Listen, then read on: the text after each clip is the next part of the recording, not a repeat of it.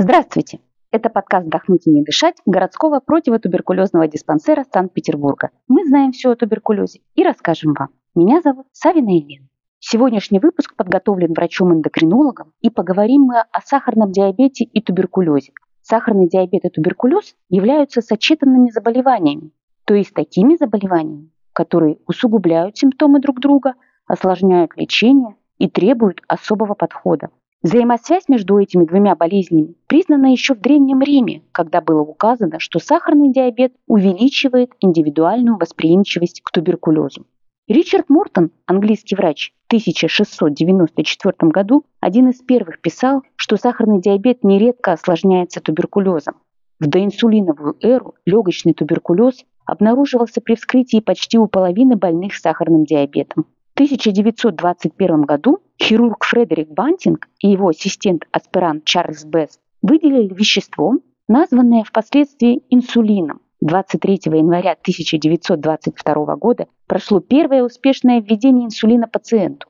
За свое открытие Фредерик Бантинг получил Нобелевскую премию. Ему было всего 32 года.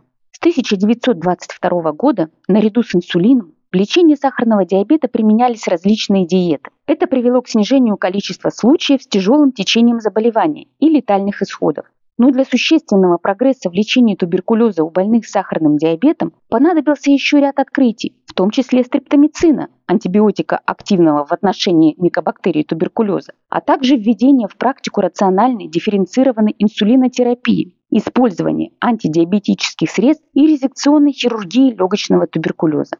После внедрения лечения инсулином возникновение туберкулеза среди больных сахарным диабетом снизилось. Но тем не менее, больные сахарным диабетом заболевают туберкулезом от 2 до 6 раз чаще, чем здоровые люди. Присоединение диабета значительно ухудшает течение туберкулеза, осложняет проведение терапии и отрицательно влияет на возможность выздоровления.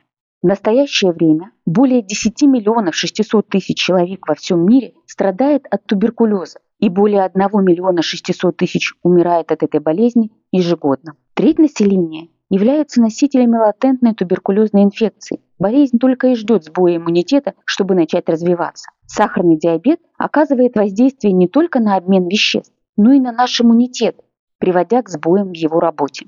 Сахарный диабет является еще одной серьезной проблемой общественного здравоохранения. Согласно последним оценкам Международной федерации диабета, число людей, в настоящее время живущих с сахарным диабетом, составляет около 382 миллионов. Ожидается, что в скором времени сахарный диабет станет наиболее распространенной проблемой здравоохранения. Предполагаемый рост пациентов к 2035 году достигнет 592 миллионов. Чаще болеют одновременно туберкулезом и сахарным диабетом мужчины 20-40 лет, молодого, работоспособного возраста. В целом за последние десятилетия количество сочетанного заболевания туберкулеза и сахарного диабета резко возросло, а распространенность сахарного диабета в странах, уже страдающих от значительного бремени туберкулеза, увеличилась. Следует выделять три возможных варианта сочетания сахарного диабета и туберкулеза. Первый. Туберкулез развивается на фоне сахарного диабета. 82% наблюдений. Пики заболеваемости туберкулезом у больных с сахарным диабетом приходятся на первый, второй и 13-14 годы болезни из-за того, что первые годы течения сахарного диабета характеризуются нестабильностью иммунного статуса организма, а после 13 лет заболевания создается фон длительного нарушения обмена веществ, что благоприятствует у таких больных развитию туберкулеза. Второй вариант сочетания заболеваний, они оба выявляются одновременно, фиксируется от 8 до 17% больных.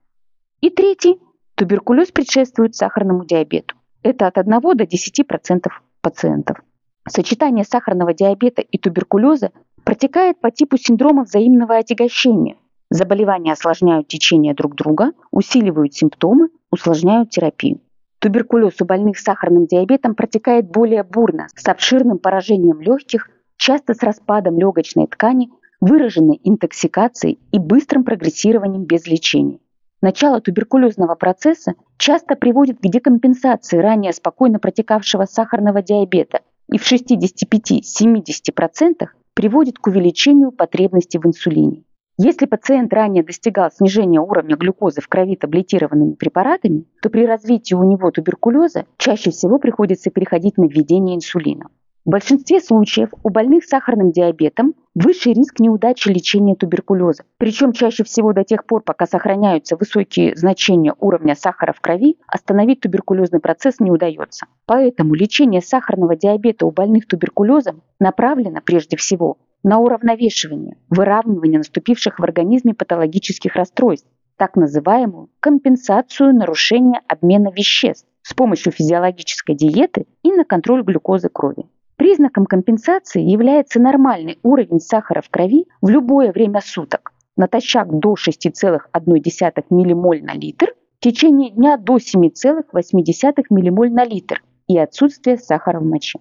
Важнейшим принципом диетотерапии при туберкулезе и сахарном диабете становится контроль энергетической ценности суточного рациона с соблюдением соотношения между белками, жирами и углеводами. Также нужно учитывать, что между противотуберкулезными и сахароснижающими препаратами имеются лекарственные взаимодействия, которые могут оказать влияние на эффективность проводимого лечения. Необходимо подробно информировать вашего доктора-фтизиатра о тех препаратах, которые вам назначены для лечения сахарного диабета.